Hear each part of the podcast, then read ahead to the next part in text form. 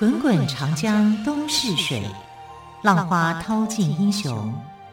是非成败转头空。古今多少事，都付笑谈中。陪你说历史，汪培制作主持。欢迎朋友们再次收听《陪你说历史》节目，我是汪培。今天同样来到我们节目当中，为我们说历史故事的是历史专栏作家于远炫老师。老师好，主持人好，听众朋友大家好。好，老师今天好像要来跟大家说东汉名医，也就是我们说的医圣张仲景的故事。对，张仲景呢，他的本名叫张机。啊，字仲景啊，他是东汉的三大名医之其呃其中一个人。东汉有哪三大名医呢？当然，第一个我们想到的第一个就是华佗啊，华佗是外科医师。每次提到他，我都我觉得他如果能够活久一点，我们我们的医药史真的可以改写。不要被曹操害死就好，对，就曹操偏偏把他害死了啊。然后第二个呢，就是张机了，他有医圣之称哈。第三个是董奉。啊，董凤大家比较少知道，可是提到这个杏林春暖的话，就会知道说哦，原来就是董凤的故事。哦，我们常常听到的“杏林春暖”这四个字，讲的是董凤的故事。对，因为董凤呃帮人治病的时候呢，你就送他一棵杏杏树就可以，种子他就去栽培嘛。那如果你是呃比较严重的大病的话，就是五棵啊，所以他是不收钱的。他只收植物，哇，好有趣的医师哦！结果他后来一种呢，就成千上万的杏林，杏子成林了，这样，所以叫杏林春暖哈。这是你看现代医界的一个代名词，一直到现在耶。对对对，那我们来看到张机也很有名哈，他的故事也非常的多。张机呢，被人称为呃称为叫做医圣，是因为他留下了一本重要的著作，叫做《伤寒杂病论》。那后世把这个《伤寒杂病论》里面呢，分成《伤寒论》跟《金匮要略》两个部分。但其实原稿原来的《伤寒杂病论》啊，因为战乱的关系，其实是很难看到了，收集不完全的。但是在其他的这个呃医师的这个引述他的作品的时候，有提到，再把这些引述的作品呢整理起来，好，就是说啊、整理出来大概是这个两个部分。如果他的整套的观念是被记录下来、保存下来的话，那是成就是非常好的。因为随便就觉得他的哪一个部分流失的部分啊，呃，还没有流失的部分就已经这么厉害的，那他流失的那个部分，如果整个体系建立起来，不是更完整吗？好，这是呃，这个后人对张机的一种崇敬，好，觉得他做得很好。那其实张机也是非常了不起的人，因为他是官啊。他当过官啊，可是他后来是弃官从医。我不当官了，我当医师。而且他在当官的时候，当长沙太守的时候啊，就是当官的不是要问案嘛？公堂上面要问案，可是他公堂上面不问案，他问什么？问诊吗？是啊，真的，我猜对了。我很适合参加快问快答的 节目，所以人家在公堂上面、衙门上面是来人呐，啊，他就问有什么病吗？啊，舌头伸出来给我看一看。对对对，他可能是这样，但也不可能每天都这样了。就初一十五啊，就是公堂上面问诊，不是问案。对，大老爷，我今天不问诊，我问。呃，不问案，我问诊，你有什么毛病吗？啊，所以很多人很喜欢去衙门 啊，在他那个所处的时代里面，哇，民众非常非常的踊跃，因为大老爷啊，医术高的张机要为他们治病，而且如果你要望闻问切的话，你可能时间还要蛮长的耶。对啊，因为他觉得他可能呃办公办完了之后才看病，那这样太没时间了。干脆就在工厂上面就出一个食物了。对，好，所以这个叫做坐堂问诊啊。后来的医生也仿效他这样，好，就是说我在一个定点里面，你来，我来帮你看病。好，这个习惯这样的一个观念，也是由张机所确认下来的。只不过他那个时候，因为他有官员的身份啊，公务员的身份，但那时候的公务员很拽啊，那是官员嘛，哈，然后他就用这种青天大老爷之姿，好，来帮大家来看病，所以老百姓是非常非常喜欢啊张机张仲景这一号人物，而且医术又高明啊，对啊，人还很亲切，对啊。那他为什么要当医生呢？他其实他的家里面是很有钱的，哈，大家都希望说他能够去啊做当官啊，去学儒家，因为汉朝那时候还没有考试制度。好，我们的科举考试是从隋唐才开始的。那汉朝怎么样去选拔人才呢？那就是你家世好嘛，对不对？啊，你人品好嘛。所以有两个方式去选才，一个叫做举孝廉，好，你是一个孝顺的孩子，那你就会得到官员的推荐。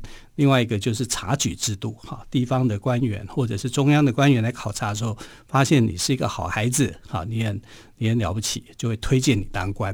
好，那他后来就是用举孝廉的方式当了长沙的太守，然后在长沙太守的任内就开启了这个啊、开堂问诊哈，让大家能够到他的这个呃诊诊间，他的整间也就是公堂。可是医术这样的东西不是一两天就可以学到的，他应该是花很长的时间去研读、去发现、去学习啊，他才有这样子的医术吧？对，因为张仲景他有一个亲戚叫做张伯祖。张伯祖是一个医术非常高的人，哈，所以他就跟着他的家学渊源，家学渊源，加上兴趣跟努力。对，其实他爸爸一开始的时候不想他当医生的，因为当医生没地位啊，在古代社会，对，对，医生好像没有地位，当官才有地位，哈，当医生没有地位。然后如果你发生一些医疗纠纷，你可能还要被卷进去，会有一些问题，啊，可是呢，这个张仲景呢就说服他，当然他。怎么说服他的爸爸？当中有一个故事，就是他去看当时有一个很有名的人叫何勇，勇就是呃这个字比较难写一点哈，羽羽字去掉，他半中间一个叶。何勇这个人，那何勇是当时很有名的一个士人学，很有很厉害的啊，就是说当时的汉代社会，就是如果你想要。呃，出人头地的话，你就要有一个很有社会名望的人帮你讲几句好话。那他就是这样的人。那他看了这个张机以后，就跟他爸爸讲说，他以后会是了不起的医生学者，这样类似像这样的话。然后他爸爸后来就觉得说，好吧，既然是这样，那你就去学习你所爱的医术。那他为什么要学医呢？当中有一个呃历程，就是他们家族有两百多人。一个大家族，哈，也有钱嘛。可是经过了一场瘟疫，当时的瘟疫称为叫伤寒，啊，所以你看这叫《伤寒论》嘛，哈，就是感染的伤寒。那里面呢，十个人就有七个人因为感到伤寒去世的。你让我想到我们小时候入学的时候要填那个健康检查表，那个时候我们的表单上有一个“伤寒”两个字，一开始我们以为是感冒，哎，后来老师帮我们解释说，这个伤寒不是感冒，对，不是感冒，嗯、啊，可是它这个伤寒跟我们现在所谓的伤寒又可能又定义上面有点不一样，但不管怎么样，你可以知道，就是说它就是汉朝那个时代的瘟疫啊，那瘟疫的情形呢很严重，就是他的家族。两百多个人死了，很多人死到只剩下七十几个人，然后十个人当中有七个人是死于瘟疫的，死于伤寒的，所以他就决定啊要来研究伤寒，去拯救他的家族，还有拯救许多被伤寒所困扰的人。嗯，也是一个有慈悲心的人，有慈悲心，而且他还当官，他是真的当官了，当长沙太守。但是后来他觉得。呃，每天就是每个月就两次看病，次数太少，所以他决定啊，不当官了，我就专心来行医啊，来看病，来拯救大家的生命。因为这时候拯救生命的工作是非常非常重要的。我们看东汉的时候啊，就是从东汉桓帝曾经做过一次的人口普查。那这次的人口普查里面呢，呃，当时的东汉人口还有五千六百多万人啊，全国做一个普查。但是你知道，经过了三国的时代，到了晋朝太武帝的时候呢，啊，再做一次人口普查，剩下不到一千万，等于死了多少人？四千多万人死，这个等于是大面积的人口死亡啊！这个太可怕了啊！就是当然，呃，这死亡可能就是因为战争，可是战争不可能死四千多万人啊！啊，又不是像现在的战争，那可能就真的很很可怕。可是，在古代的这样的一个冷武器时代，你要死伤四千多万人很困难的，所以大部分的人可能是因为饥荒而死，因为疾病而死。那疾病为死而死的这个死亡死亡人口的话，就会更多。好，所以东汉的汉朝这一代人的平均年龄非常非常低，不到三十岁。我们现在看，我们现在。八十几岁哦，在他们那一朝里面，已经很难想象，没有几个人能够活到这个三十而立之年。而立之年可能只是想象而已哦。所以在这种情况之下，医疗就很重要，他要去对抗这个疾病。那这个疾病从何而来？没有人知道，因为是瘟疫嘛，是一种突然之间流行起来的。当然，我们现在知道，一定就是细菌、病毒。病毒啊，所引发的，在他们那个时期不知道，不知道怎么办啊，那就是想办法啊，要去这个躲藏、躲避，或者是找到一个医师来医治。嗯哼，好，更多有关于张机，也就张仲景的故事，我们稍后再请历史专栏作家岳轩老师来告诉我们喽。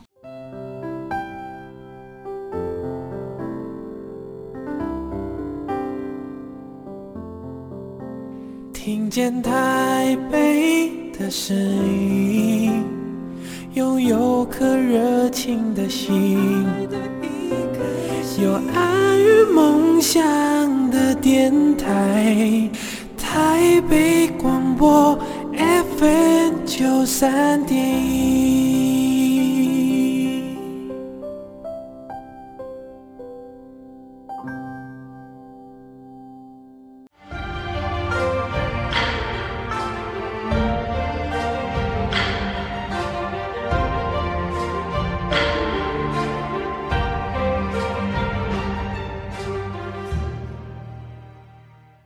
台北广播电台陪你说历史节目，我是汪培。今天我们特别来宾，历史专栏作家于远逊老师，跟我们说的是东汉名医张仲景的故事。老师，张仲景还有哪些故事呢？其实张仲景他是处在乱世跟这个疾病的两大入侵时期啊。其实，在这个时期里面，人都没有办法过得很安好。我们讲岁月静好，在他们那个时代里面，恐怕是很难想象的哈。能够存活下来就不错了。对呀、啊，所以呢，他们就是以他的这个立场来讲，他希望能够帮他的家族、帮老百姓做事。所以他当官的时候也没有忘记这件事。所以初一十五开堂问诊啊，开堂问诊里面就得到百姓的喜爱。好，那他一直对他一直在去致力于这个伤寒的这个病症的一个处理，就是处理当时的瘟疫的情形。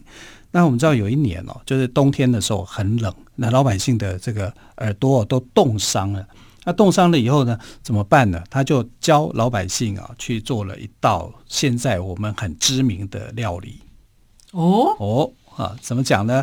他就你这个呃，你这个耳朵冻伤以后，哈，他就想到说，他叫那些弟子们哦去。准备一个大锅子，里面放一些羊肉啊，跟一些祛寒的、祛寒的这些药材一起煮。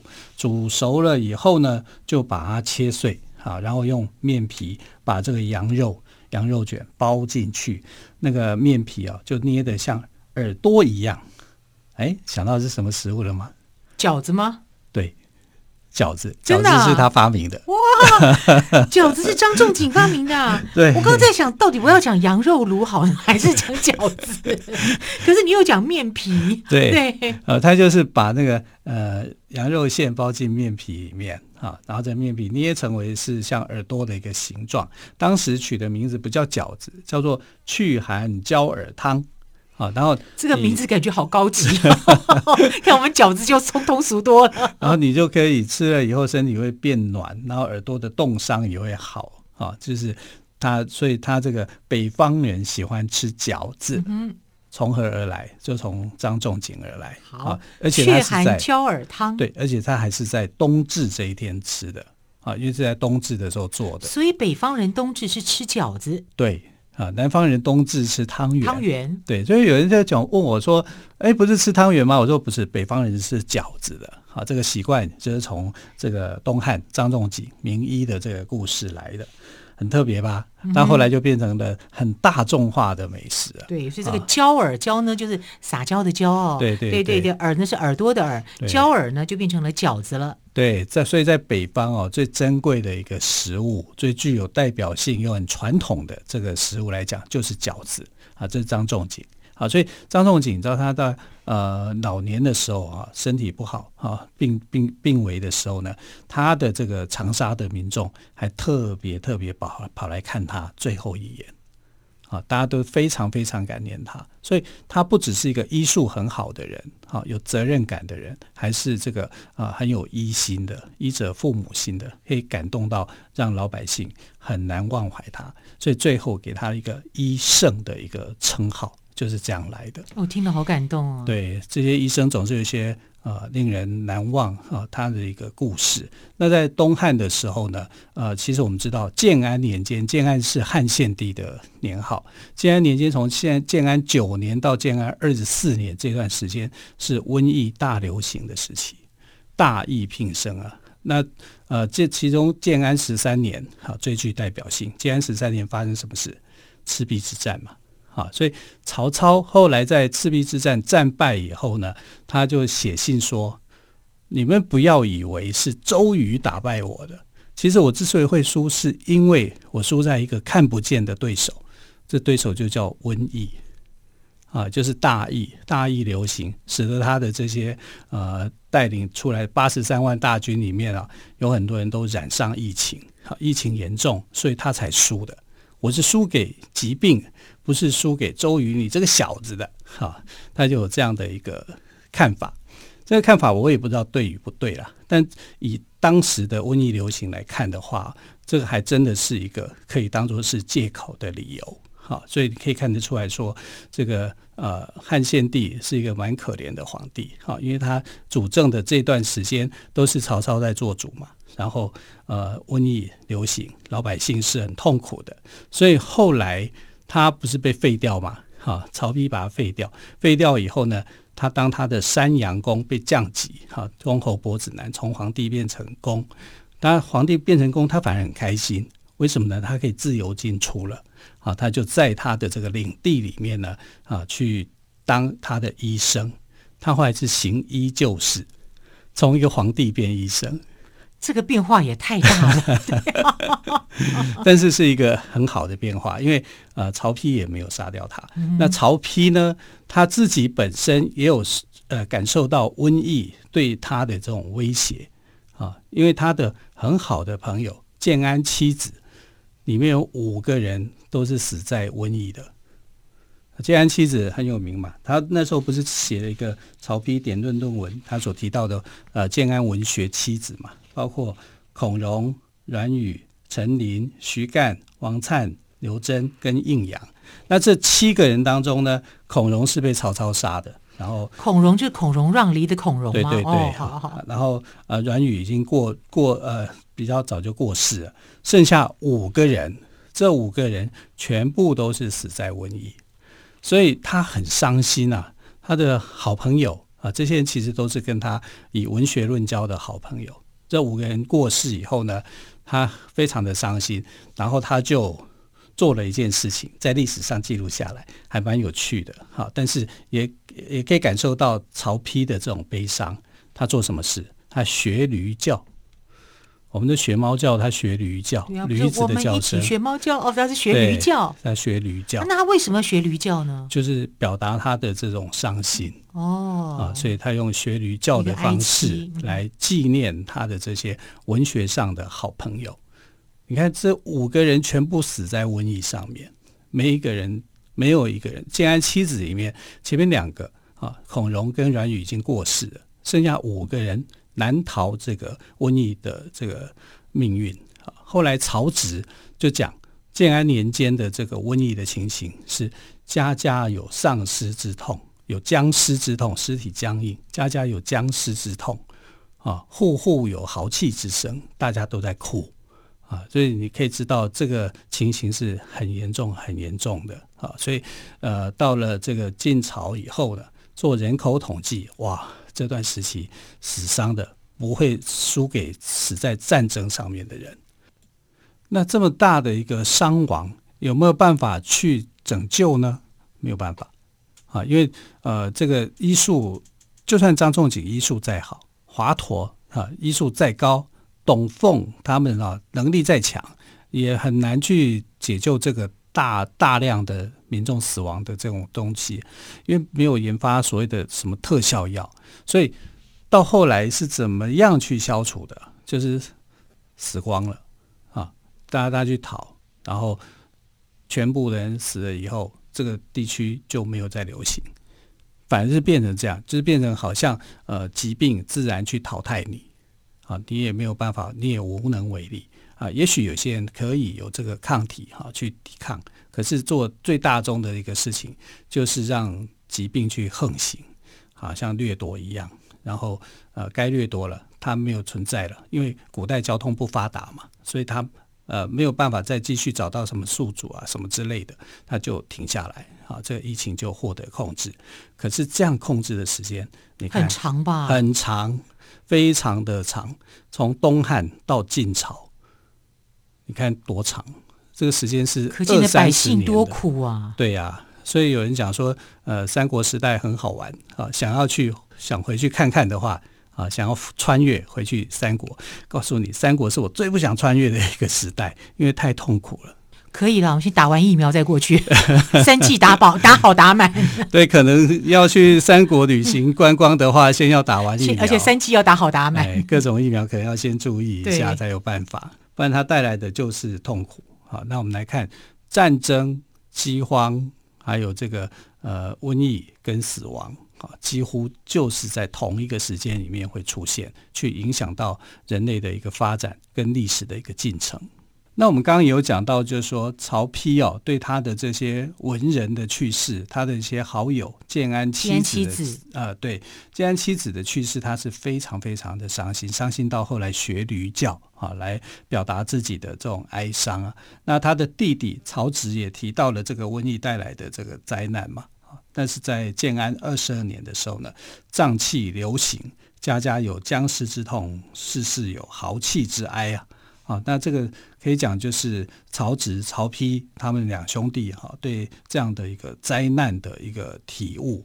那汉献帝对灾难的体悟是更深刻，虽然他呃无能为力啊，曹操一直在控制着他，但是呢，他在这个汉献帝在位二十四年，二十四年之后。他就想要为自己、为百姓去这个争取啊，对抗疾病啊，所以他后来他你知道他没事嘛，因为当皇帝呃曹操都在管事，他干脆就在宫殿里面读医书，书对啊，他就读书，所以他后来反而变成一个很好的医师啊，我觉得这一点也是不错的啊，他至少他能够解救一些人命。啊，虽然他没有办法去这个呃做一些什么样的事情，可是后来他当成了医师以后，我觉得他反而能帮助人哎。对对对，你也呃不可以去忽略他的贡献了。所以我现在看有时候看《三国演义》的呃三国的戏剧哦，就有这个汉献帝帮大臣治病的那种桥段，好，可能也是从这里面来的，因为其实没有去写到哈，可是啊、呃，因为他后来其实真的变成了医生嘛。啊，所以就呃，有的这个剧作家在编剧的时候，把这一段给编进去。他如果帮朝中大臣治病的话，我觉得是出世提升。他可以先试试看，呃，当实验品，没有人敢说不，因为皇帝叫你做。那之后呢？哎，他发发发现，哎，这样子做也可以证实他的一些读书的一些成果的时候，他就可以真正帮帮助需要帮助的人民们老百姓了。对呀，啊，所以可能啊，这个呃，老天爷啊，对。呃，汉献帝有一份怜悯吧，啊，所以他是后来他是没有被杀害的，他是善终。善终，对，因为曹丕一直不敢杀害他，因为你杀害他，你就是说你真的就是篡位嘛，啊，可是他留着他还活着的话，就是哦，他是让位。啊，所以篡位跟让位，是不一样的，对，这两个字就一字之差了哈。所以啊、呃，他到五十四岁的时候呢，就善终啊，结束了他的这个生命。可是我想，呃，战争跟瘟疫对老百姓的一个伤害啊，汉献帝应该是有很深刻的一个体悟。嗯、但这个体悟并没有随着啊汉献帝过世啊就中断啊，因为其实后来的这个。即便是到了晋朝以后，晋朝还是有各式各样灾害疫情啊是发生的。其实历年以来都或多或少都有这些疫情在这个折磨大家，所以你要怎么样去度过这个疫情，就是啊很重要的。好，非常感谢岳元训老师。今天特别我们说医圣张仲景，也就是张机的故事，还有跟他同时代的人物。岳老师，谢谢喽，谢谢，亲爱的朋友，我们就明天再会喽，拜拜。